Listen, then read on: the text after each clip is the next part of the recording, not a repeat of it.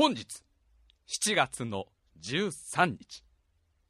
カレンダーを見てください。7月の13日、2010年7月の13日は何曜日ですか？そう、火曜日です。 Tuesday でございます。あれおかしいな。タイムマシン部の生放送は月曜日、 Monday の23時からやってるはずじゃないのあれ？なんで火曜日なんだい？そう思った君。正解もう、なんか、お金をちょっとあげたいぐらいの正解。そうタイムマシン部今週は、生放送ではございません。ああそうかと。ああ、やめたのかと、生放送。ああ、そうだよね、タイムマシン部。確かに毎週生本番は危険だよ。何があるかわからないかも。何があるかわかんないからね、それしょうがない。ああ、やめたんだ。違うんです。言い訳をさせてください。先日、昨日、7月の12日、確かに私たちタイムマシン部、僕、えあ僕、白井亮、えー目の前で笑ってる AD 笠原、そしてユーストリームの3人で、生放送やろうとしたんです。このユーストリームってやつがね、この4月からタイムマシン部に加入してくれたいいやつでね、えーあのーこいつを通して、えーインターネットで皆様のパソコンに生放送できるという素晴らしいサイトだったんですけど、なぜか昨日になってこのユーストリームが、ちょっとごめん、今日はね、放送やりたくない。ちょっとお腹の方が痛くて、二人の力にはなれないなんてことを言い出し上がりましてね。このいつも撮っているスタジオからユーストリームのサイトにアクセスできないという事態が発生してしまったんです。だから、今週は収録での配信という形になります。ついに完全収録に戻ってしまいました。まあ、生は危険だということがよく分かったんでね、みんな生は危険です。何か、何かつけてください。生は危険でございますよ。本当に。ええ石を投げてください。こんな僕たちに。空き缶をな、空き缶、空き缶じゃなくていい。もう、中身がたっぷり入った、コーンがたっぷり入った、ちょっと大きめのグリーンジャイアントの缶を僕たちに投げてください。本当に。あの、陸上部が使うあの砂がパンパンに入ったあの缶を投げてください。いやもう缶じゃなくていい。コンクリートブロックでいいよ。コンクリートブロックを僕たちに投げてください。本当に申し訳ないです。生放送ができなくて。というわけでね、今週は久しぶりの収録という形でね、え頑張っていこうじゃないかということでございますよ。暑いね。最近。とにかく暑い。ジメジメしてやがる。こうジメジメしてると、まあ喜ぶのは僕たちみたいなナメクジだけでございますよ。もうたまんないですよ。このジメジメ感が、もう大好きで日本っていう国に住んでますけど、まあ皆さんなかなか大変でしょう。な噂によると、梅雨が明けたという、こんな極秘情報がちょっと僕のスパイから耳に入ったわけでございますけど、なんでももう沖縄では梅雨が明けたっていう情報が、これマジかと。梅雨どうしたと。おいおいどうした？お前の出番だぞと。あいつ今年ずいぶん調子悪くないか？梅雨2010は。ねえ、毎年もうちょっとハメ外すよね。なんかその割にはこの、この低たらくっぷり？あの、いつも思うんだけど、梅雨って7月だよね。これさ、これみんなに聞きたいんだ、俺は。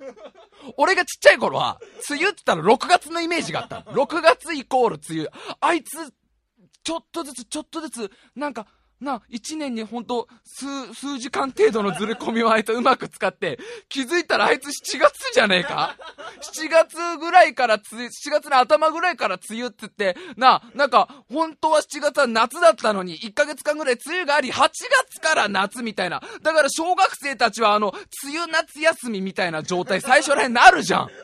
その梅雨がなんか、今年は、そんなに鬱憤が溜まってなかった。去年が結構ひどかったからね。去年がわーわー泣き上がったから、あいつが、もう涙も、ちょっと枯れ果てたっていうか、ほら、私もさ、いつまでも泣いてるばっかりの女じゃいられないじゃんだからね、今年は大丈夫なのぐらいの泣きっぷりだったよね。去年はもうわーわー泣いて、もう俺がどんだけさ、泣いたってしょうがない。だからもう、な、分かった。でも泣いたってもう今更、ってぐらい泣いてたのが、今年はそれぐらい泣くのかな、梅雨と思ってたら、いつまでも、ね、下ばっかり向いてても、ダメだって教えてくれたかぐらいの泣きっぷりだったね。今年の、今年の梅雨は。だってもう沖縄で泣くことをやめたんでしょ？あ、彼女は。沖縄で梅雨明けってことは沖縄でももうあいつはバカンスを楽しんでるんだよ。ね。沖縄ではもうすっかりその恋を忘れてた。新しい恋に来てくなもう海でいい男ゲットするんだもんみたいなこと言いながら、梅雨は楽しんでるってことは、そろそろこのね、東京タウンでも東京シティでも、梅雨が明けるってことでしょ。これ楽しみでしょうがない。けどね、あいつはやっぱりね、あいつの時期でも暑い。とにかく。もうジメジメしてるし、湿度が高いしね。まあ、いつから僕たちは蒸し器の中に住んでるんだろうみたいなね。あの、みんな心に皮を張ったシューマイなのさ、みたいな状態に なってますよ、完全に。もしくはその満的なものさ。あん、あんっていう熱いハートを持ち続けたマンで、その人によってはピザっていう個性があったり、もううまいこと言おうとして長くなっちゃってるけど、とにかく熱いじゃないですか。僕はね、アイスが大好きなんです。アイスクリーム、ユースクリーム、やめてよ私の部屋で、そんなやめてよ私の部屋で虫の図鑑を広げないでよやめてよ蝶々の項目はやめて開かないでのユースクリーム。よっぽど虫が嫌いなんだろうね。そんなに、そんなに泣くとは思わないじゃん。そんなに叫ぶとは思わないから、この間ちょっと図鑑ですげえ綺麗な蝶々見つけたんだよって開こうとした。やめてよもう、なんでそうやめてよ。モンシロチョウを見せないで、私に。何かあった方な、何かあった方はユースクリームの方。アイスクリームの方だから。やめろよ俺の部屋で、魚の図鑑を広げんなよ俺にマンタを見せないでくれ俺にマンタを見せないなんかあったんだよ、マンタで。それがアイスクリームの方で。あ、違うんだ。そっちじゃない方。あの、榊原さんのそっちじゃない方だよ。イクエちゃんのアイスクリームでユースクリームで、あの、あの歌詞の意味はそんな意味なんだ。そ、何何かそれぞれ叫びたくなることを持ち続けながら生きていくのよっていうメッセージが込められてるのが、あの、チューチューチューチューですから。そう、そう、暗いというか強い歌だよね。強い歌だよね。アイスクリーム、ユーススクリームはみんな、あね、私もあなたも叫んでるんだと。心の中で叫び続けてるのよね。なんか見たくない図鑑ってあるものねっていう。ひどいよ。ひどいよ、今週。まともな話を、この時点で一切してないよ。アイスクリームが好きだって話を僕はしたいの。アイス美味しいよね、坊やたち。寄ってごらん。もうどんどんおいでおいで、おじさんの指は全部アイスクリームでできてるからね。ほら見てごらん、虫がたかってるでしょ。ほらこの10本の指全部ね、真っ黒なのこれ手袋じゃない。これ全部虫だよ。だって年中おじさんの指はアイスクリームを塗りたくってあるからね。アイスおじさんって僕のことを呼ぶがいいさ。で、おなじみのアイスクリームでございますよ。もういい？もう、その、今ぜいぜい言っちゃってる。アイスをとにかくまあ食べるんですよ。1日1個食べないと僕はやっていけないんですよ。1日1個食べないと何か不安になっちゃう。都会の生活が。やっぱりあの、いろんなことを思い出しちゃう。あ、そっか、俺もう25かって。あと2ヶ月ぐらいでもう26になっちゃうんだってことを思い出さないためにアイスクリームを僕は食べてるんだけど、あと美味しいから食べてるんだけど、スイカバーすごくねえか。スイカバーはお前すげえだろ。あの、みんなね、今あるものが当たり前だって思わない方がいい。あのね、当たり前なんてことは一つもないの。あの、なんていうの、目の前の大切な人とか、大好きな人との大切な時間とか、大好きな人とのその幸せなワールドチック的な環境とか、全部ね、当たり前じゃないの。スイカバーがこの世にあることも当たり前じゃないの。あいつだっていつ、いつこの人間界にアイスをつかしてアイス界に戻っちゃうかわかんないやつなんだけど、スイカバーを作った人は本当に天才だと思う。あのね、まあこれスイカバーっていうのが何年ぐらい前になったかちょっと僕は、もう僕が物心ついた時僕がバブーっつって、ああ、今日も母乳ですかと思ってた時には 今日も母乳毎日母乳そろそろ俺も離乳食いけると思うんだけどなどういうわけだかこれ、うちのチャンカーによ、その思いを伝える術がねえんだよなおうチャンカーよすまねえクソ漏らしたみたいな頃。物心ついた頃。眠いよーの頃、あの、眠いよー。あの、眠いでーす。ってあの、自分が眠いことを泣くことで表に出していた、あの物心ついた時にはもうスイカバーってあったぐらいさ、スイカバーって歴史古いじゃん。俺がもうだって小学生ぐらいの時には食べてるから、あれ自体はもう多分相当古いと思うの。で、その時点で、アイスって多分もういろんなもの出されてたわけじゃん。いろんな味。もう子供が好きなものですよ。ね。えー、リンゴとか、オレンジとか、グレープとか、グミとかね、ガムとか、レゴとか、ああとお母さんとか、子供の好きなもの大体そう、あとカブトムシ？ザリガニ？えーと、あとなんか、なんか柔らかいもの。あと干したばっかりの布団とか、子供が好きなものっつったら、大体、大体そんなもんでしょ？そういうの全部味になってたじゃん。なんかそのね、お母さんの味とか、レゴ味とか まあ、大体子供の好きなさ、味って全部出てたと思うのね。その、リンゴとかなんた、みじかんとか一通りで、で、出ていたわけじゃん。で、だけど、まあもう、その、もうリンゴのアイスとかみかんのアイスとか食べ飽きたよってもう世界中の子供たちが言い出した頃に、そのアイスを作る方々がすごい悩んだわけじゃん。次は何いきますかと。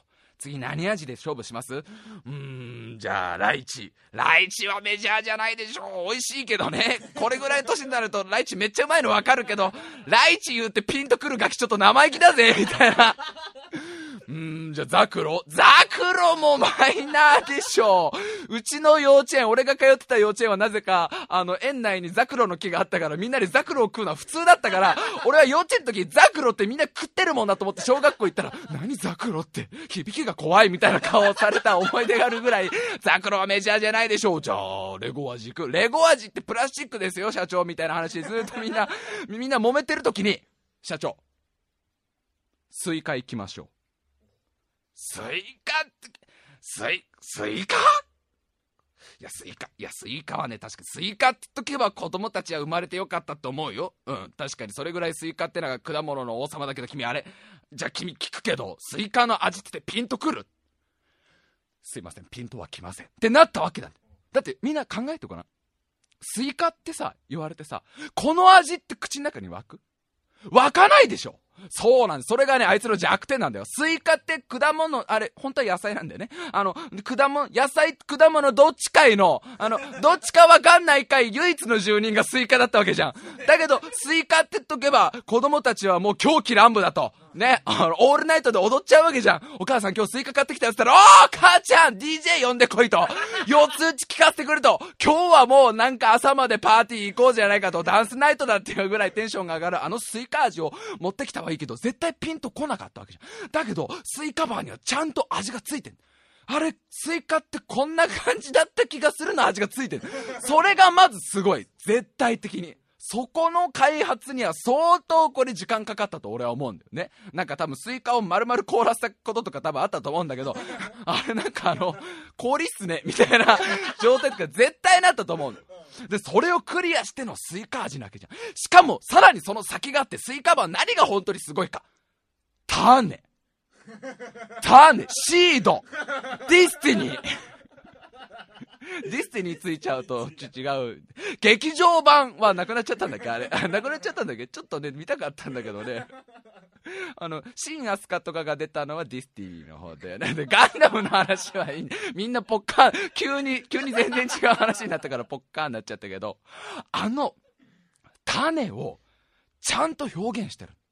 完全にクリエイターですよ、これ。あれはね、絶対迷ったと思う。スイカバーのそのサンプルみたいのができたわけじゃん。で、なんとかそのスイカの赤い部分と緑色の部分でなんかちょっとこう味をつけて、あ、確かにこれあれだね。あのー、なんかスイカっぽい味するね。なんかこれ食べたら、あ、スイカってこんな味だったって思えるね。でしょう。素晴らしいでしょ、社長。みたいな。じゃあこれでこう、これでこう。ちょっと待ってください。あの、私、一つ聞きたいんですけど、これ種ないですよね。君やな、ちょっと君、空気重いよ君、そのアイスに種なんかいらない。だってスイカ、種なきゃダメじゃないですかスイカってあの種があって、あの、すげえうめえんだけど、何このちょっとし、ちょっとした競技的なことが必要なのみたいな。あれがいいんじゃないですか。あの、なんでこんな作業をしながら、でも美味しいから食べるって、あの、心の揺れがスイカの一番の楽しみなのに、これ、種ないな、私は、私今日、辞めます会社。見たくなかったと思う。いやいや、君君多分その子すごい可愛い子だった。すごい可愛い子。すごい可愛い子だったから、ちょっとみんなで止めたんだと。なんか、ガッキー似の可愛い子だったから、その子が辞めるってなったら、これは種をつけなきゃいけねえだろって話になって、じゃあどうするよと。スイカバーに種を入れる。いや、種っつっても社長、そんなわざわざ食べづらいものを入れるってこれはナンセンスな話でございますよ。でも、でも、そうしないとあの子辞めちゃうよ。そう、辞め、辞めちゃうよ。それは、それは社員の士気に関わりますね。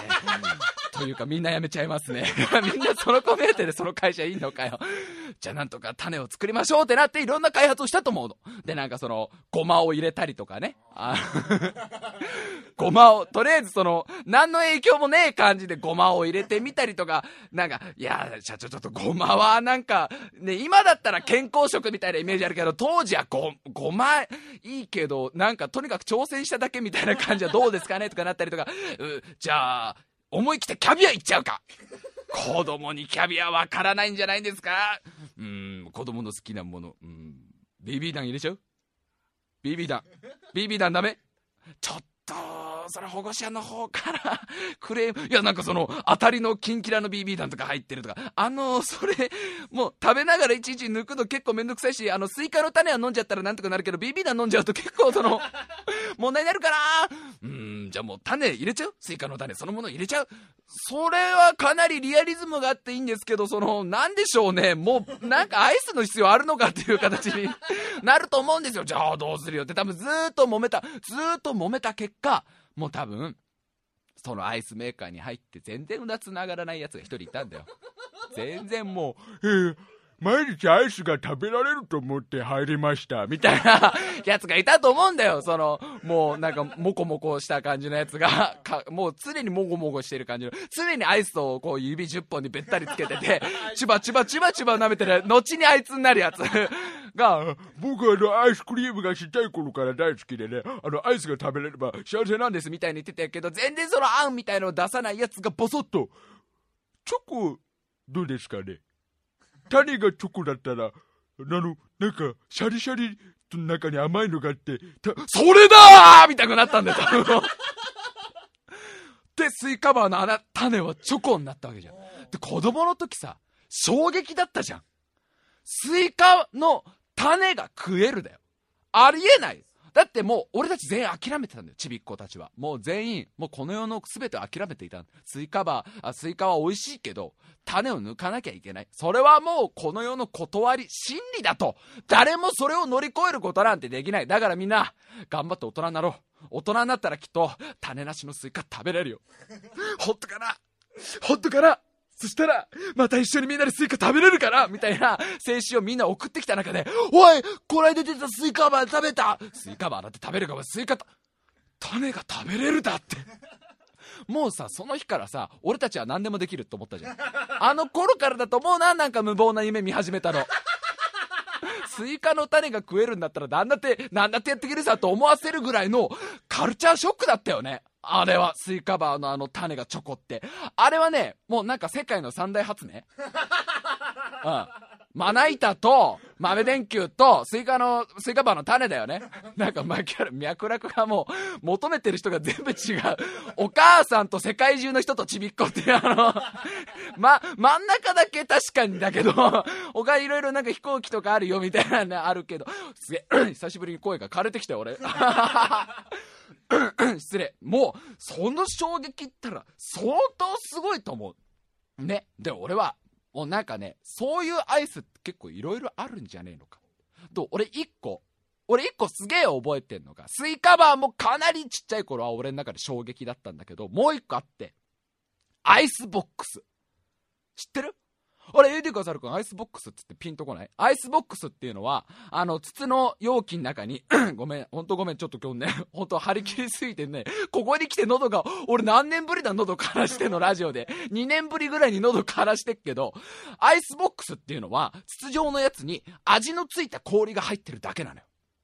で、ちっちゃい頃は、それが発売されたと。新しいアイスが出たってなったら、やっぱりみんな行列ですよ。そのアイス屋さんの前に、お食ってやろうじゃないかと、俺たちで星何個か、あの、採点してやろうじゃねえかって、スイカバー超えらんねえだろみたいな感じで並んで、出されたアイスが、氷が入ってるだけ。氷っつっても本当にあの、ジュースとかに入れるぐらいのサイズの氷が入ってる。なんだこれ氷じゃんおじさんシャリシャリしてよせめて氷なら削って削ってって言おうと思ったら、いや食べてごらんつって、一個食べたら甘い氷なのよ。甘い氷。ただの。で、あれは何が衝撃だったかっていうと、ちょっとかっこいいんだよ。ああれを食べてるやつはちょっとかっこいいんだよ。友達のお母さんって大体アイス買ってくれんじゃん。あれ多分友達のお母さんの基本スペックじゃん。アイスを買ってくれるっていうの。大体そのなんての？あの、町内会のちびっこ集団でなんかその、遊びに行くと、最後のイベントは友達のお母さんが、じゃあみんなでアイス食べようね、アイス1個買ってごらんつって、まあ俺なんかあれですよ、大体そのスイカバー行くか、ああとはなんかその、あの、あれですよ、ビッグ、ココーンのあの、ほら、えっ、ー、と、名前が出てこないか、ざるくん、あの、ジャイアントコーン。ジャイアントコーンあたりが、あの、まあ、なんていうの、セオリーだったんだけど、アイスボックスを食うやつは、なんか、俺、もうそういうの卒業してっから。俺、そのなんか、クリーム的なやつとか、なんかその、用意されたかき氷的なやつは卒業して、ああ、氷食いずれみたいな感じで、食う、あのアイスボックスは、なんかちょっとイケメンのやつなら絵になるんだよ。ね？わかるそれ。あいつすげえせっかくアイス買ってもらえるのにアイスボックスだかっけえみたいな。あのアイスの中にかっこいいっていうジャンルを入れたのがアイスボックスなの。絶対的に。で、ちっちゃい頃ってなんでかわかんないけど、スーパーカップは俺手出さなかった。スーパーカップの発売されたの、これ意外と結構言ってて、俺が小学校3、4年ぐらいなんだけど、スーパーカップって、まあ、あの、すごいベーシックなバニラのさ、カップのアイスクリームでございますけど、今だったら、あれをすげえ食べる。今はむしろ俺スーパーカップ一番食べるんだけど、ちっちゃい頃なんでかわかんないけど、もったいねえと思ってたんだ。うまいのは知ってんだけど、なんかもっとその、なんかハメを外して、っていうのも、家帰ったら大体用意されてんのスーパーカップなの。大体、お母ちゃんが大体そのね、あの、スーパーとか行ってまとめ買いしてくんのは、大体スーパーカップ、あの、兄弟分だから、兄弟分だから、ああ、美味しいけどな、なんかたまには冒険したいな、俺も、みたいな思ってた。そのスーパーカップをわざわざ手には取らなかった。だ今だったら絶対スーパーカップ俺だ、あの、スーパーカップがメインであって、ちょっと時々違うもん食べるっていうぐらい。で、あと、一個。雪見大福。雪見大福の皮ってすごくねえか雪見大福の皮とスイカバーの種はこれ世界三大発明の2つだよ。あれ、なんか1個言っちゃった。ど、まな板と、あれ、まな板来ちゃったってことはもう、豆電球抜かしてんのかよ、お前。お前電球ねえのかよ。電球入ってねえのかよ、そんながり。もうね、あの衝撃もすごかった。俺、雪見大福の思い出は、兄ちゃんが買ってきて、その、なんか、アイスを買ってきた。なんか、兄ちゃんが みんなが食べるアイスを選ぶみたいな日があって、で、なんかその、なんかその、なんかお使いかなんか頼まれて、なんかアイスを、じゃああんた、つけらの買って、みんなが食べられるようなの買ってきなさいっつって、俺は完全に兄ちゃんは仕事のできるやつだから、兄ちゃんはもう小学生なりにプロフェッショナルな人だったから、お使いに関しては、絶対にスイカバーだと。絶対に人数分のスイカバーか、うん、まあ、まあ、俺のことを分かってるやつだからあい、あいつはなんか、俺よりちょっと前から、ちょっと前から母ちゃんのお腹から出てるぐらいのやつだから、大体俺とパーツ一緒だから、俺のこと分かってるから、スイカバーか、まあ、ジャイアントコーンぐらいを狙ってくるだろうな。あいつはそういう男だよと思ったらよく分かんねえの買ってきたわけよ。雪見大福なんて、おい、兄ちゃんよと。どうしたと？兄ちゃんもついに、ついに落ちたなと。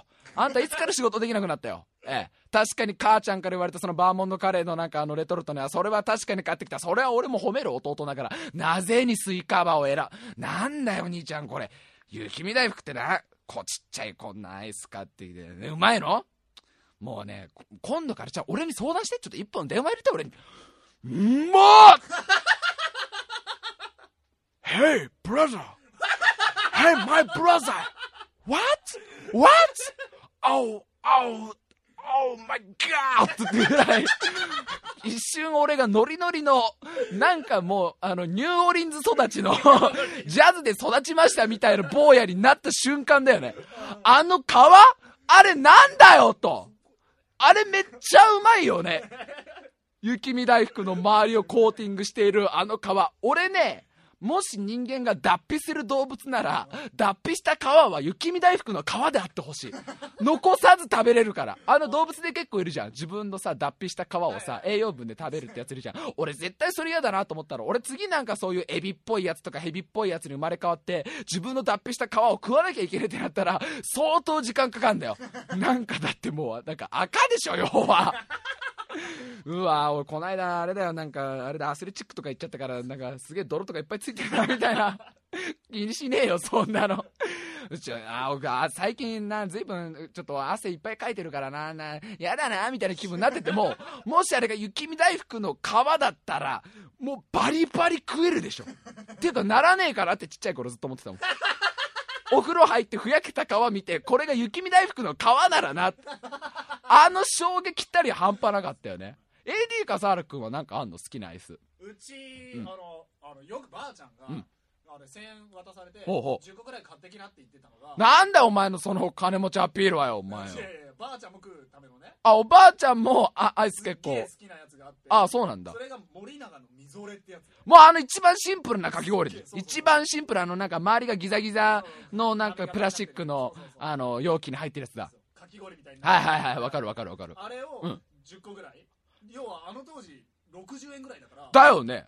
もう 1000, 1000円なんつったらもう15個とか平気で買えちゃうわけだあもうだから袋にパンパンになったその宝石箱みたいな状態で持って帰ってくるわけだ。だからあの白をうん。5個あなんか色で味がいろいろあったからね。そうそうそう。あそういうの買ってきて買ってきて。冷蔵庫に突っ込んどいて、うん。いつでも食えるよみたいなだってお前んちあれだもんね。あの13人兄弟とか。ちげえよしかも全部笠原君と全く一緒のクローンがクローンがずらーって並んでんだもんねお前のお前の。ね普段あの出番じゃない笠原君はなんかオレンジ色の液体なんか使ってんだもんね。で時々会うと私3番目だからみたいなことを 言われるのが笠原君ブラザーじゃなかったっけ？あと普通の弟が1人。14人目の弟は普通の弟だけど10他13人はみんなあれだもんね。あのコピー的なやつだもんね 絶対出てこない絶対出てこない。笠原君って呼ぶと全員がバッってこっち、怖えよ、お前。怖えよ、お前んちよ。なんだよ、お前んち。お前んち、笠原くんと遊びに行って、お母さんに案内されて、ちょっと今、正宏ね、あの、あの、部屋で勉強してるみたいだからね、あの、いいわよ、入っちゃってって入ってったら、あれ？正宏くんの、笠原の部屋ってどこだっけつって、あれ？階段に地下の、地下の階段があるぞつって降りてったら、途中から壁がすげえパイプとかでいっぱいになってって、なんだろう、この部屋。ずーっと下に階段が続いてるけどってずーっと降りてって、重い鉄扉をギーって開けたら、オレンジ色の、なんか、カプセルがずらーって13個並んでて、あれ？なんだろう、中入っちゃいけないとこ入っちゃったら、笠原くんっつったら、そのオレンジ色のカプセルの中入ってた、クローンの笠原がバッて向くのが、千葉の調子にある笠原んちなんだ後。ろからお母さんが見たわね見たわねくんだ。お母さんがどんなんだ？どんなんだ？そんなの、そんなのガクガクブルブルだよ。その日に転校するわ。何の話してたかもう全然わかんない。と、俺今日なんでこんな喉枯らしてんだろうね。なんか、こんなに盛り上が、そんなに盛り上がってないよね、別に。あ俺結構盛り上がってる。喉結構やっちゃってるよね。大丈夫だよね。別に聞こえるから大丈夫でしょ大丈夫でしょあとそういや、さっき言ってたアイスボックス、うん思い出して、うんすげえリッチな感じの友達が、うんそれに、うん三ツ矢サイおーい、なんだよ、お前、やめてくれよ。もう、やめてくれよ。やめてくれよ、もう。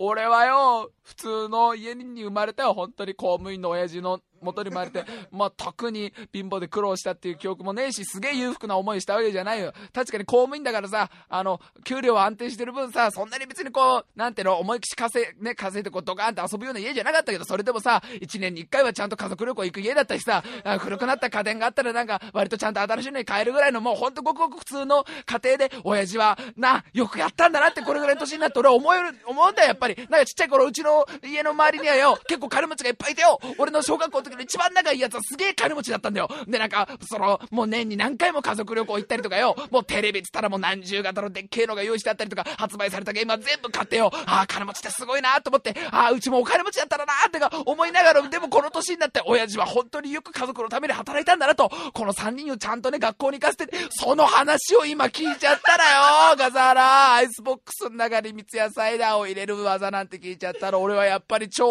大金持ちの子供に生まれたかったって今、心の底から今思うようになっちゃったよ。俺、俺にもし子供ができたら、俺はね、自分の親父みたくね、そんなね、3人の子供をね、ちゃんと育てられる自信はないけどね、もし一人でも子供ができたらね、俺はね、一回はアイスボックスに三ツ矢サイダーを入れて、渡してやりたいなそうすると、俺の子供はお父さんかっこいいって思うんだろうな。お父さん無理してる。お父さんすっごい無理してる。お父さんの稼ぎじゃ、僕一人を育てるのも大変だって知ってるのに、お父さん、ガクガク震えながら三ツ矢サイダーアイスボックスに入れてる。本当は自分で飲みたいアイス、あの、三ツ矢サイダーを入れてる。あ、ちょっと半分ぐらいでやめた。やっぱ半分は飲みたいの、お父さん。って思わせる、そんな説明。あ、俺今日盛り上がりすぎてる。ね、なんかすげえどんどん喉やっちゃってるもん。じゃあそろそろタイトルコール行こうか。これ まずいもんね。この喉の感じちょっとまずいもんね。ね、どうしたんだろう俺なんかね、あんまり喉なんか潰さないんだけどね。な、今日生じゃない分張り切りすぎて。生でもすげえ張り切ってるんだけど、じゃあなんかあれだ、生じゃない分もっと頑張んないとが入っちゃってんだ。それがこの喉に来ちゃってるってわけで、申し訳ね、聞きづらくて申し訳ねえが、それでは今週も参りましょう。タイムマシーン部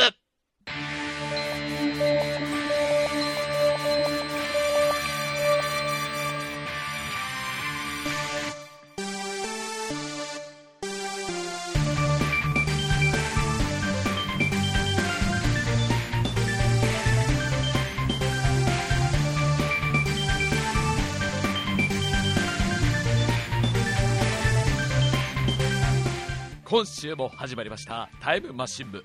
お相手を務めさせていただきます白井亮でございます。そして目の前に座っているのがエディカザール君です。いやーまさかねこんなに喉を枯らしてしまうとは 僕も全く思っていなかったんですが今週はなんでかわかんないけど気合が入りすぎているのかな。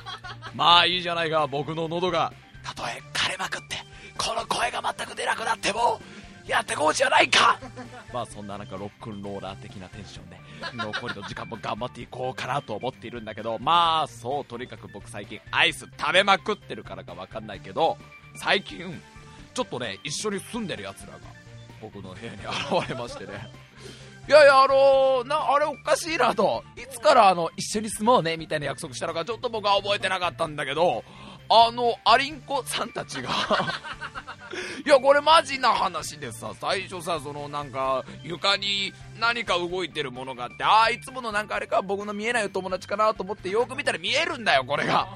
俺なんだろうと思ったらちっちゃいアリンコ。本当にあの、一番小さいアリンコの中でも本当そのミクロマンサイズの連中いるじゃない。あの、本当に見えない、見えるか見えないかギリギリのアリンコが、それなりにいるんだよね。あの1匹とかじゃなくてちょっと経つとまたもう1匹でちょっと経つとまたもう1匹いるぐらいで結構いてあいつら俺を食いてんじゃねえの。かあいつらは最初はその白井さんちはもうしょっちゅうお菓子とか食べるからその見えないぐらいの食べかすとか落ちてんでしょあいつらでも拾えるぐらいの。でそれを求めて多分ねあの女王様が あの流れ流れて安住の地を求めてうちの部屋にたどり着きお女王様どうやらここは餌がいっぱいあります。ああよかったこれであのみんなを食べさせていけるわねって生まれた国で女王様ものすごいものを今日見つけました。なんだかわからないけどものすごくでっかい餌があります。そいつからは確かに甘い匂いがするんです。俺多分毎日アイスとか食ってから あのアイスは食べるわジュースは飲むわだから多分なんか俺の毛穴からも甘い匂いがしてんだよ。なんかあのわかんないけどあいつらが反応する。皆さん落ち着くのです。それは餌じゃないか。いいえ違います。女王様。確かにあれは餌でございます。確かに山のような大きいものではございます。ええ確かに現在の我が国の兵力ではあの餌を持ち帰ることはできません。しかし私たちは必ず女王様に栄養素のある美味しいものを毎日毎日届けます。女王様はどうか元気なお子さんをたくさん産んでください。やがてこの国は誰しもが見たことのない大きな国になるでしょう。兵の数も今はたった300ですがそれが1000になり1万になり10万100万1000万1億となった時あの餌を運びましょう。多分半年後ぐらいに俺運ばれると思う。運ばれてなんかあのなじゃどんな巣に住んでんだよそいつらは。俺の部屋があいつらの巣になるんじゃねえかなって怯えてる白井亮でございます。それでは今週も最後まで聞いてください。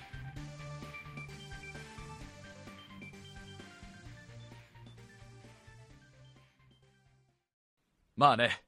たとえ声が枯れてもこの声があなたの元に届かなくても僕は独り言をブツブツ部屋で続けようと思うよ。本当にね、あの、聞き苦しくて申し訳ないけど、ちょっとね、声のボリュームを僕の中で下げてコントロールして、えー最後まで乗り切っていこうじゃないかと思うわけだけど、えーついこの間ね、まああの、もうラジオで何回も喋ってますが、僕はツイッターをやっているんですが、ツイッターで、とある方からお悩み相談が来まして、えあの実は、私は、まあ、子供がいるんですと。で、高校生の息子なんですが、この間その高校生のね、自分の息子が失恋をしたんだと。で、私は母として、どう慰めればいいか、励ませばいいのかわからない。むしろこ、もう高校生ぐらいになったら、そのお母さんからなんかアドバイスとか、あの、慰められるのは嫌なんじゃないかって。私はどうすればいいんですかねっていう、その主婦の方からのお悩みが僕の元に来たわけですよ。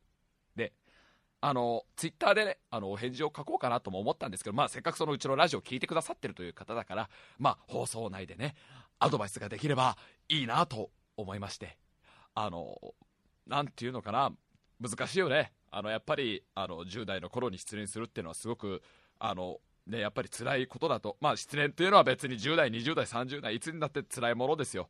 でね、僕も何かいいアドバイスができればいいなと思っていたんだけど、僕からは何もこう、なかなか出てこないから、僕の母の話を一つしようかなって。多分ラジオじゃまだね、ラジオでもしかしたら話してるかも。いやでもね、話してないはずだと思うから、うちのお母さんが、俺が失恋した時どういうことを言ってくれたかっていう。あの、僕は、えー初恋が、まあ、ゲームキャラクターだったっていう話は 一個あるんですけど、7歳の時の初恋が僕はゲームキャラクターだったっていう、そこは一回クリアして、あの、まあ、人間に恋をしたんですよ。僕は小学校3年生の時に、まあ、同級生のね、A ちゃんを好きになったわけですよ。で、その子のことをもう、もう一目惚れに近い状態で好きになって、その後、小学校3年生から僕は中学校3年生まで僕は7年間好きだったわけだ。で、中学校3年生のあ夏に僕は告白をしたわけだ。ね。で、まあもちろん振られますよ。結果は当然ですよ。それは当然です。7年間好きだけど喋ってたの最初の2年間だけですから。残り5年間一言も会話をせずに、そのこと、その子のことが好きだったから、それは振られるのは当然でございますよ。当然と分かっていても、あなかなかこの心は納得してくれないというか、なかなか収まりがつかない。振られると分かっていた告白でも実際振られてしまうとやはり落ち込んでしまうものでございまして、次の日から、ええ白井さん落ち込みましたよ。もうどん底に陥りましたよ。なかなかご飯も喉を通らないしね、あ普段大してしない勉強、中学校3年ででしたから受験の時期でしたけど、普段しない勉強がよりこう身に入らずに、うんなかなか前を見れない時期が続きましたよ。で、あれはね、振られてから本当もう2週間も経ってない頃だと思うんです。1週間ちょっとぐらいの時に、あの、部屋で、部屋というか、まあ、リビングで、リビングでしたね。リビングで、この、ちょっとゴローっとしてたら、おかんがやってきて、りょうと、多分まあ、落ち込んでいた息子を見て、母ちゃん言ったんでしょうね。りょう、A ちゃんと覚えてる。僕のその好きだった子の名前を出すんですよ。覚えてるもん何今マザーと、ちゃんかーよと。お先週告ったっつうの。先週コッパみじんになったっつうの。っていうことは言わないよ。心の中で思って、もう内心バックバックですよ。その子の名前が出るだけで。う、う、う、う、う、よ、えちゃん、おおよ、わか、わかるよ。あのね、あの A ちゃんって子、そ、あの、あの、あなたとほら、小学校3年生ぐらいの時に同級生だったあの子が、こないだ、お母さんのお店来たのよ。僕の母というのは、ホームセンターで働いてまして、まあ、ホームセンターってね、いろんなものが売ってますわな。A ちゃんがね、私の、あの、働いてるお店来てね、あの、自転車買ってったの。自転車。おおおおもう、その時の白井さんの心臓は完全にメタルですよ。ドドドドドドドドドドドドドドドドですよ、完全に。あの、ツーバスですよ。トコトコトコトコトコトコトコですよ。なんで母ちゃんはこんな話を出して、もしやこれは何かのチャンスの到来、母ちゃん経由で何かあんのかなみたいなふうに思うじゃん。で、母ちゃんの次の言葉が、あの子、本当に可愛くなったのね。いや、あの子お母さん覚えてるあの、あの、小学3年生ぐらいの時にあの授業参加に行った時もね、あの子本当のお人形さんみたいな可愛い子がいるわと思ってたんだけど、あの、本当にお母さんもう何年ぶりかに見たけど、本当あの子綺麗。あの子絶対高校行ったらもっと綺麗になって、大学生行ったらもっと綺麗になって、もうあの子ね、二十歳なんか超えたら本当綺麗。母ちゃん母ちゃん？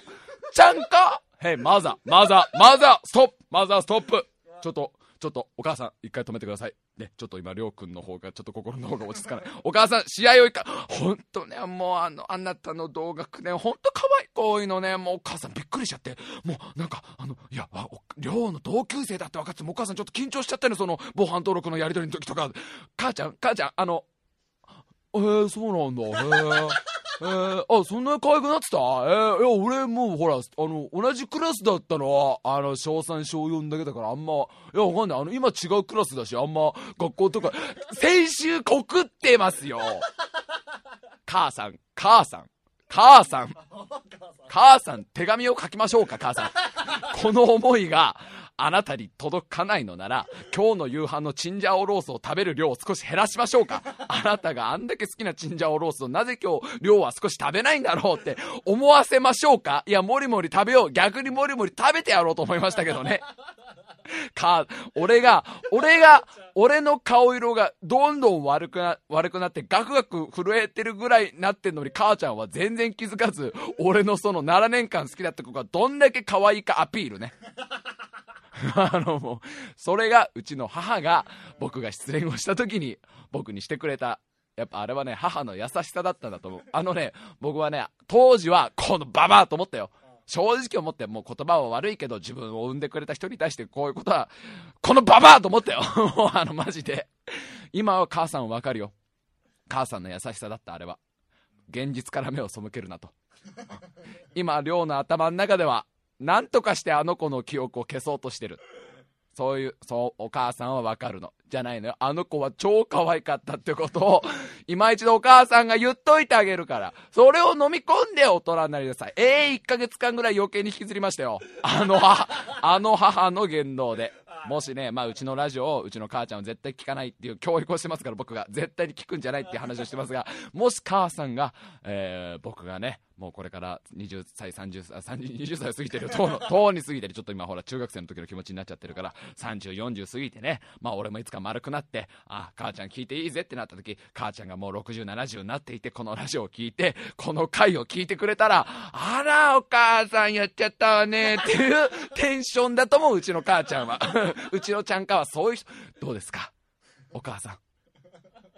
あの僕はね本当にあなたのねそのお悩みを最初見た時ねいいお母さんだなと思ったんですよ。あのアドバイスをしていいかもわからないってそこで悩めるお母さんってのはこれ本当にねあの子供のお子さんのことをよく考えてる優しいお母さんですよ。うちの母ちゃんはあの気づきもせずに あのガンガン来たタイプの方ですけど結局ねあの、まあ、10年もすれば母の優しさなんてのは気づくものでございますからね。あのどうぞゴリゴリいっちゃっても ゴリゴリいっちゃってもいいと僕は思い思いますけどね。まああ AD 笠原さんちのマザーもうちの母さんは、俺が中学卒業して高校に入った時にちょうど別れたんですけど、はいはい。その時に、あね、うちの母さんはわあ俺のあ、笠原君の彼女が、笠原君がね、別れたんだけど、別れた。うん母さんはその時に、あ、正宏あんた別れたの？ああ、そうなんだ。うん、いいんじゃない？母さん、あの子嫌いだったから。お前大丈夫なのか、そんな話して、これ、お前言われまして。お前そんなもうそんな、もうその頃の彼女聞いてんのこのラジオ。あ、聞いてない。じゃあ、うん、なんかまあ。あああ、なるほど。お、母さんはあんまりよく思ってなかったんだ。よく思ってなかったんだ。あのね、まだうちの母ちゃんより全然なんかその状況分かってんじゃん。うちの母ちゃんは全くその状況分からずに、要は気づいてないかもしれないけど、お母さん分かってる。あの子は今可愛いけど、もっと綺麗になるわよ、みたいな。分かってるよ、ちゃんかよ、と。どんだけ俺が、どんだけお前ちゃんかよ。あ？俺が高校行ってもあの子ともしかして同じ高校になって大学行っても同じ大学行ってもしかしたらこれなんか社会人で付き合うことあるかもしれないなみたいな妄想俺がどんだけこの この7年間でしたと思ってんだこのちゃんかよっていうちゃんかだったんだからね。まあぜひねあの結構多いんですよこのラジオでねあの主婦の方とかねお子さんがいたりとかねそういう方がいるんでねもしあのお母さん方あの子供が失恋して母としてどうすればいいかわからないって、ね、あの悩んだ時あの何しても OK です、はい、基本的に。バッサリ言ってもいいしあの本当に気づかずにあのガンガンガンガンその子が可愛いアピールを言ってもあの最終的に息子は立ち直ります。あの、こ男は最終的に立ち直れちゃうもんなんでね、あの、まあ、参考になったかわからないんですけどね、そういう、う真剣なこう悩みが来ていたんでね、ちょっと紹介させていただいたというわけでございましてね、今週はちょっとね、あのー先週やれなかったんですが、たくさんコーナーの方の投稿も来ているので、えーちょっと早いんですが、コーナーに早くもねえんだよな。俺が最初アイス30分ぐらい喋ってんだよな。で、俺この声になっちゃってるからね。喉潰しちゃってるから。ああじゃあどんどんコーナー行こうじゃないかというわけで。さあ先週やれなかったコーナー、ひとみシュランにたくさんの投稿が来ているんで読んでいきましょう。ひとみシュランというコーナーは、まあこのラジオは本当にね、喋ってる人間が超がつく人見知り、そして聞いてる人たちも結構人見知りが多い、人見知りの集いだということが分かったんで、えぜひ皆さんは、えー人見知りの皆さんが普段どういう技を使ってこの、なんというか社会を乗り切ってきているかという、えー皆さんの人見知りの技を紹介してもらおうという、そうういうコーナーでございます。さあ、今週も人見知らんたくさん来ておりますよ。して、ラジオネームミューキーズ。人見知らん。技。能力名。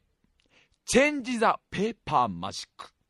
ちょ、かっこよさげでしょ。あ、そうだ。今週からエコーがつけられるんで、すっかりその存在を忘れていましたが、じゃあエコーをつけた状態で行かせてもらいたいと思います。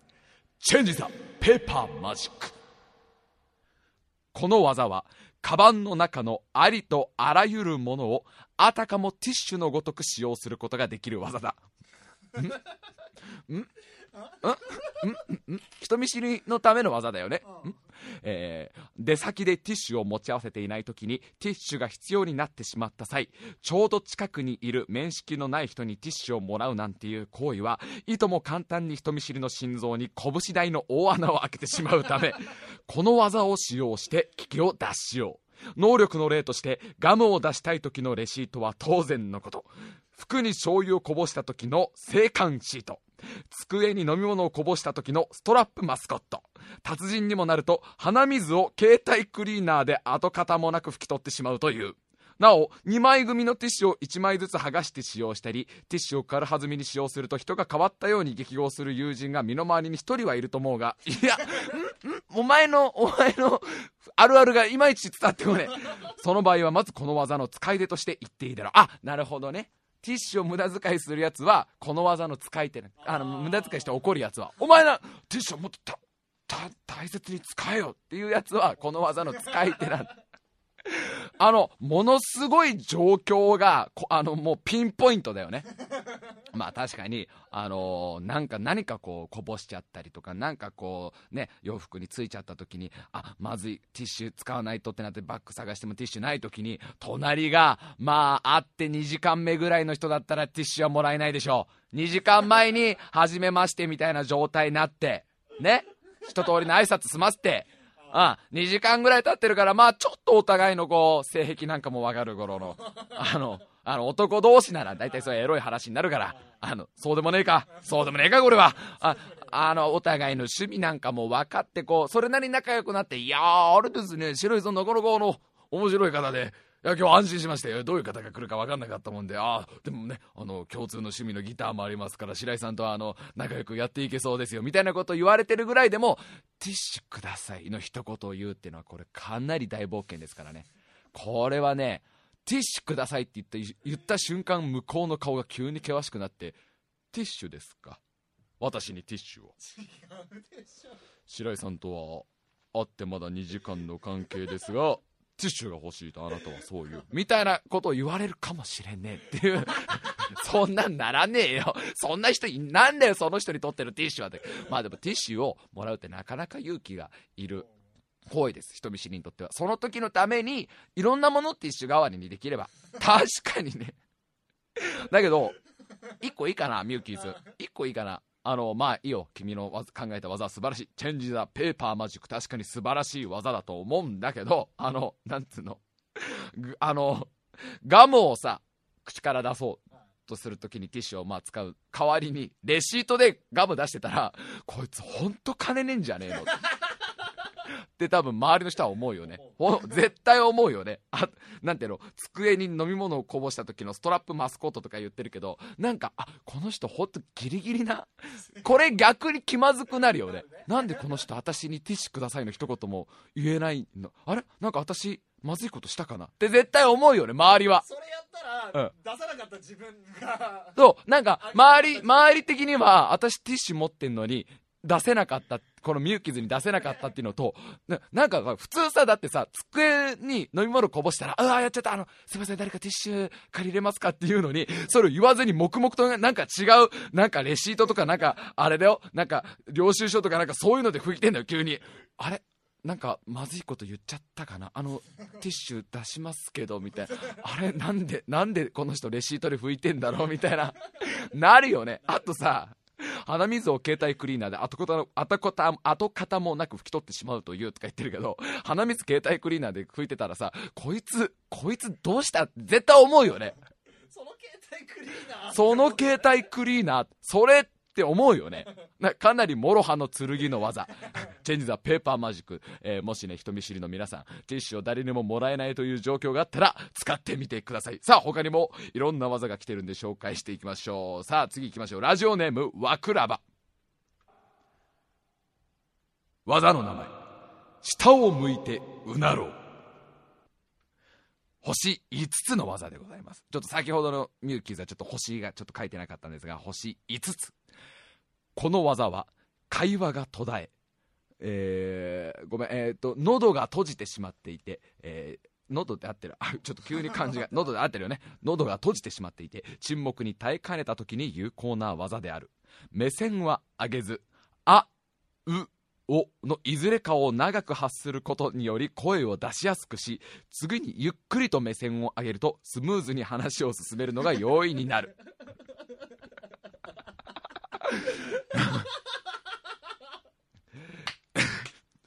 えーこの技を使う際は自分がする話を先に用意しておかないと効果がないので注意が必要。当然だよ。そりゃそう。そりゃそうだよ。そりゃそう。えーまた目線が真下に行ってしまう、えーま、目線が真下に行ってしまっていると動きが不自然不自然になりそれを作ろうとしているうちに話を忘れるといったような二次災害が起こることもあるので 目線は斜め下ぐらいがちょうどいいだろう。お前そんな内部なんかよお前はよ。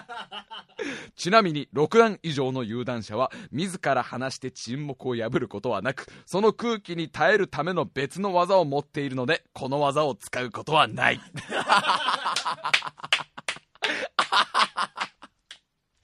この技を使うことはない。6段以上は自分から空気を変えるなんてことはしない。自分からコミュニケーションを取ることなんてしない。あくまでもこれは5段以下の人間が使う技。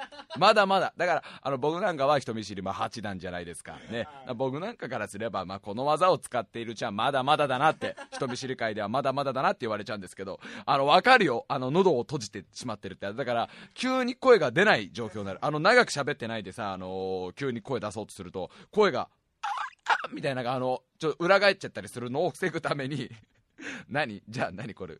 いいよ。その場がさじゃあその初めまして会った会った人たちばっかりでなかなか会話ができずに毎夜1時間とかそんなに沈黙が、まあ、電車の中とか例えば新幹線の隣の席になんかねあの友達とか取引先の人がいてねなかなか会話が生まれずに1時間ぐらいお互い黙っててねそろそろ駅着きそうだからなんか喋ろうかなって思う前に斜め下を向いてうーんおーとか言い出すの。言い出すのそれを言ってからのそろそろ着きそうですねなの？今さっきのそのうなりは何だったの？そっちの方が怖いわ。そっちの方がなんか、これ結局さ、人見知らんの技ってさ、周りの人間がかなり気を使う技だよね。なんかやっちゃったかな、俺たち。絶対、急に下、斜め下を向いて、うー言い出したら、それは相当ビビるっしょ。えー、わくらばがね、もう一個、えー人見知らん作ってきてくれるんで紹介しましょう。技の名前。己との戦い。もう技でもねえだろ。それは、お前、人、人見知り全員が持ってるものなんじゃないのか？それは、ねえ、えー、星5つ。この技は飲み会を終え外で集まっているのに何かの拍子でその輪に入れなかった時に使う技である。わかるわ。わかるわ。この状況わかるわ。この状況がめっちゃわかるわ。実際に行う動作はその輪から少し離れ様子を観察するというシンプルなものであるがこの技において重要なのは技そのものの動作というよりも自分自身をごまかす技量である。物理的に一人なのではなく精神的に一人であるという厳しい状況において自分は一人になったんじゃない。今日集まった人を客観的に観察しているんだ。と最後まで言い聞かせることができた時商談への道が開ける。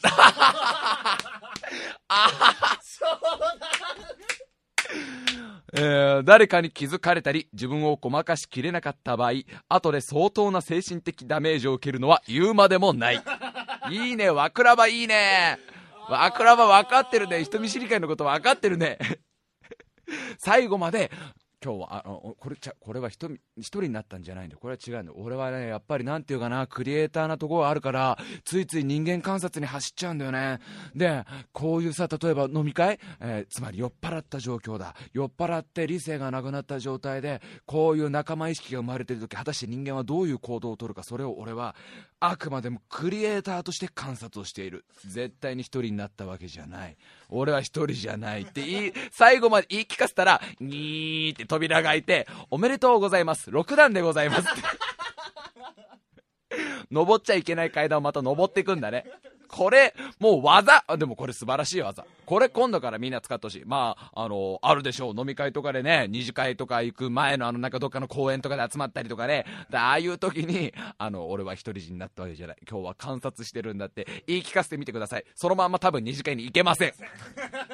二次会に行けなかったらこの一人ぼっちは必要な一人ぼっちなのさ。あのまんま二次会に行ったらなあなあな関係になってしまう。そうじゃない。俺は一次会でいろんな人の大切な言葉を聞いた。それを消化するための一人タイムなのさ。って言い聞かせることができたらあなたは八段です。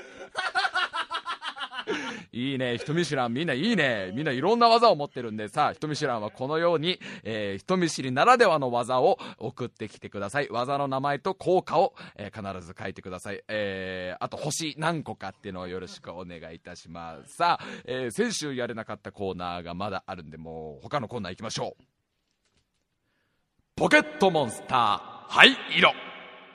このコーナーはもういずれ発売されるであろうポケットモンスター灰色えっ、と白黒がもうちょいで発売、えー年内で発売されるみたいなんですがポケットモンスター白と黒の後に多分発売される。ポケットモンスター灰色に出てきそうなモンスターを皆さんに紹介してもらおうというそういうコーナーでございます。さあえっ、と今週は1通来てるんでいきましょう。ラジオネームシリキ。モンスター名あ、いきます。エコー入れる？え、エコーに慣れてないね、俺まだね。モンスター名、ジミー。ジミーの紹介がないんですけど、技が3つあるみたいです、このジミー。名前からしてまずそうな、なんかやばそうな名前がしますが、さあ、このモンスタージミーの技。1、鼻で笑う。効果。通りすがった相手に理由もなく鼻で笑うことができるぞ。相手は何で笑われたのか必死に原因を探し孤独状態にさせる技だぞ。しかし使いすぎるとそんなことでしか人と触れ合うことができない自分が嫌になって自分自身が傷つく。えー、行で手をかばってない一握りの火薬状態。あこれハンターハンターだ。になるぞ。技2チラッと見続ける。ちょっと待って。もう、ポケモンよポケモンの技で、ね、切り裂くとかさ、引っかくとか体当たりある中で、チラッと見続ける。なんか睨みつけるとかあったよね、ポケットモンスターって。なんかにら、相手を睨みつけて相手を麻痺させるみたいな技とかあったじゃん。チラッと見続けるだ。効果。別に気になっていない人なのに、授業中や休み時間など問わず、チラチラ見る技だぞ。相手は誰かに相談しなくてはならない状態になる。地味ければ地味すぎるほど相手に与えるダメージは大きいぞ。下校中に相手が気づかないところでもチラチラ見ていて、相手が気づけば相当のレベルだぞ。ポケモンは何？学園生活もんなの？ポケモンハイユロは。もう一個技。技3。技さんが俺、技さんが大好きで、このモンスター紹介しようと思ったの。ポケモンの技だよ。ポケモンの技だよ、みんな。ね。今んとこ鼻で笑うとチラッと見続けるじゃん。まだでもいいじゃん。まだ技じゃん。このジミーの最後に覚える技だと思うな、多分な。霊感があると言い張る。何ちょっと待ってよと、ジミーよと。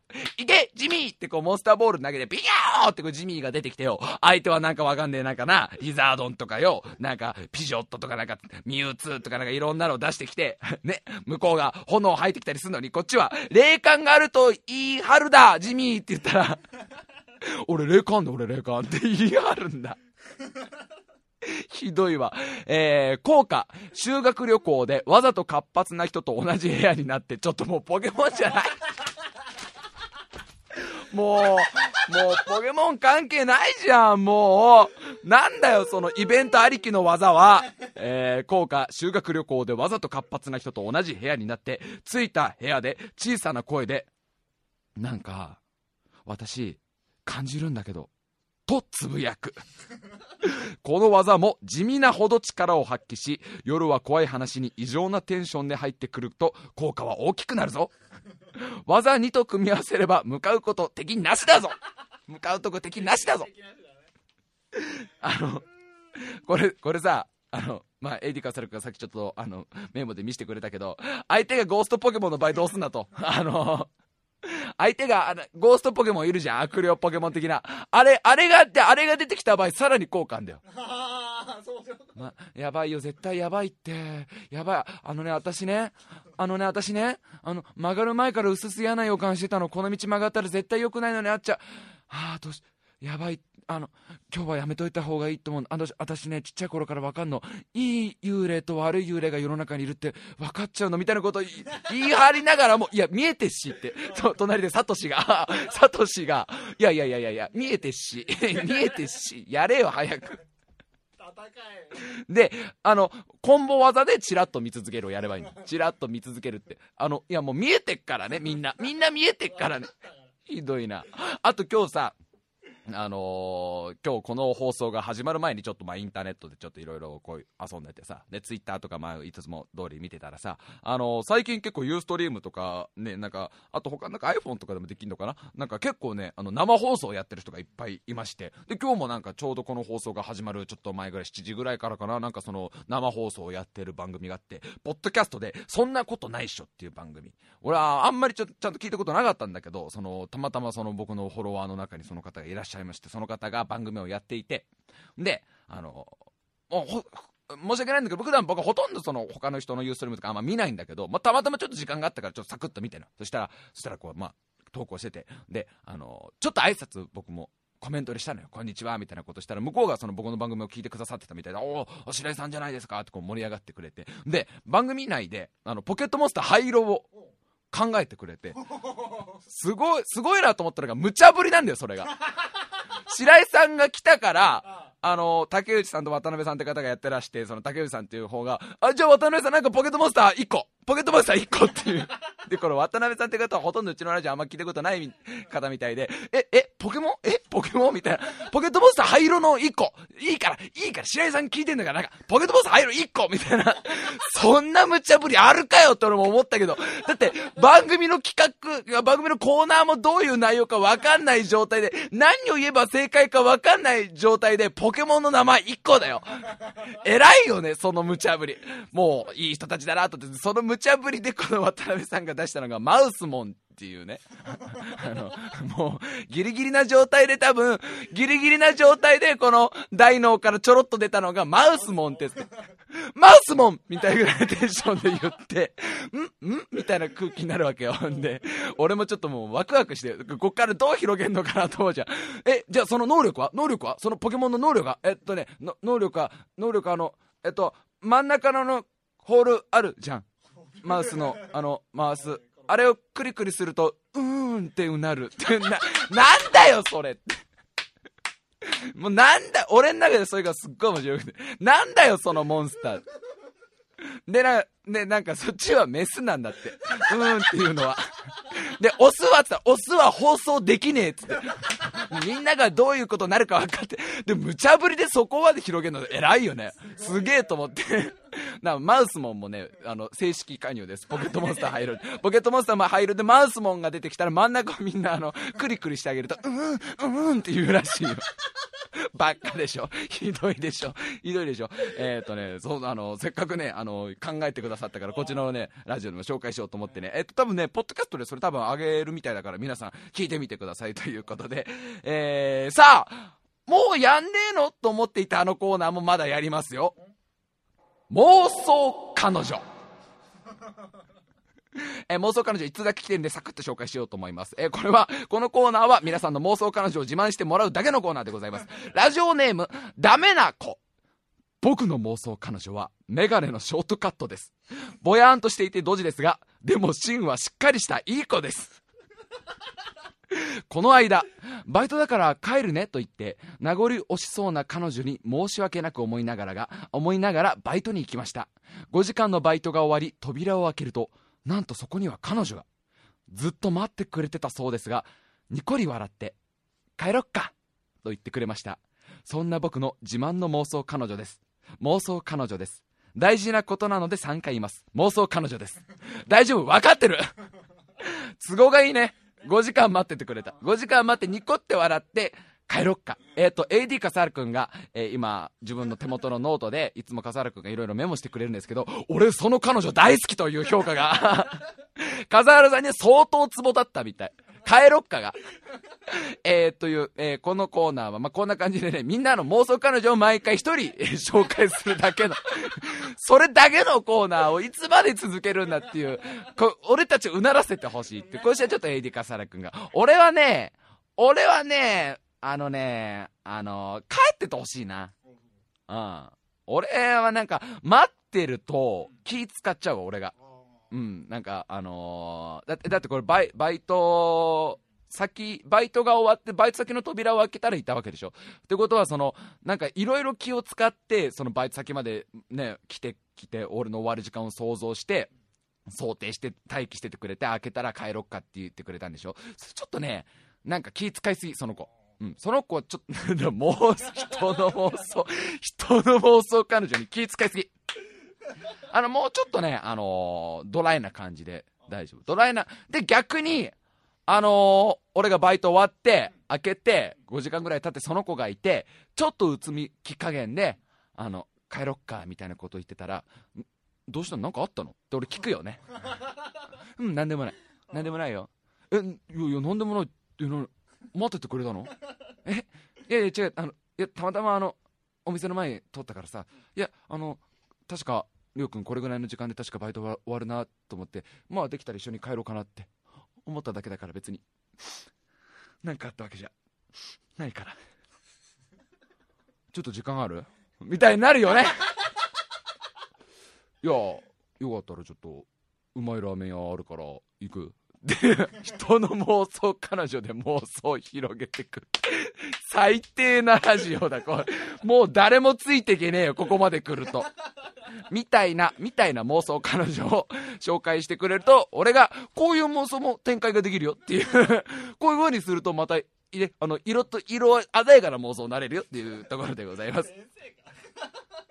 さあ、えー、っとね、もう一個コーナーなんですが、もう毎回、あの、毎回これエコー入れるとエコーのありがたさなくなっちゃうから、いいよ。エロ短歌です。エロ短歌、えー、先週エロ短歌スペシャルを酒井真美師匠をお迎えしてお送りいたしましたが、まあ、選手は、あの、大盛り上がりで、ありがたいことにね、師匠のおかげでもうかなり盛り上がりましてね、えー、エロ短歌がこの先どんどんブームになっていくんじゃないか。あの、本当かなり好評いただきまして、先週の放送はね、面白かったという声をたくさんいただいて、えー、本当に師匠ありがとうございましたというところなんですが、えー、先週の時点でたくさん、本当ものすごい数のエロ短歌を送っていただきまして、えー、ちょっとなかなか全部紹介できなかったんですが、今週、あのね、先週紹介できなかった分、僕がね、結構いいなと思ってチョイスしていったのはね、紹介できなかったんで、それを読んでいこうかなと思ってております。さあじゃあ行こうかな。じゃあこれ短歌はこれからエコー入れて。ね。ラジオネームダンコン。女性もの。下着かぶって縛られて。千人修行はまだまだ続く。1000人になるっていうのは、それぐらい大変なのよ。女性ものの下着をかぶって縛られて、あの、なんか、中国の山奥の、あの、下ら辺が霧で見えねえような、あの、山の上あたりで、あの、そういうこ、そういう修行を続けんだよ。なんか、やっぱそれまで人間だと、千人になるって大変だから。ね。人間の煩悩を捨てなきゃいけない。千人になるためには。いろんな欲とか、やましい心をすべて捨てて、初めて千人になれるから、それのための修行が、下着、女性ものの下着をかぶって、ね、縛られて、で、あの、なんか、耐えるんだよ、ひたすら。で、それで、それで多分、あ、わかった。これで興奮したら千人になれない。これで、そのなんかエッチな気持ちになったら、後ろに仙人様が来て持ってる杖でコツンって叩かれて、そんなんじゃまだまだなれないぞって言われて、申し訳ございません、お師匠様興奮してしまいましたつって仙人になるともうびくともしない。全く動じない。そんな女性ものの下着かぶって縛られたぐらいじゃ。ね。あの、ちょっと羽ぼうきとかで背中とか首とかをなぞられて、ふんってなったらまた一からだから。もうさ、エロ短歌でもなくなってきたよね、ダンコ最近ね。俺好きだから読むけど、もう、む一人なんかもう別ジャンルになってきたよね。えー、ほ、えー、とね、ちょっと今ね、放送時間がどんどん過ぎてるっていう今、今の現在で、えっと、1時間5分喋ってんのか、今週全部収まんのかっていうとこなんですが、どうしようか、前半後半に分けようか。あの、じゃあ、一回前半の配信ここら辺っていう風にしとかないと、今ちょっとね、録音のね、メーターを見てびっくりした。俺もう何これ、1時間以上喋ってんだね。さすがに配信ができないので、じゃあ、ダンコンの一章を読んだところで、前半の配信はここまででございます。すげえすごいとこでございますけど、この後いっぱいね、ちょっと紹介したいのがあるんで、えー、後半も聞いてください。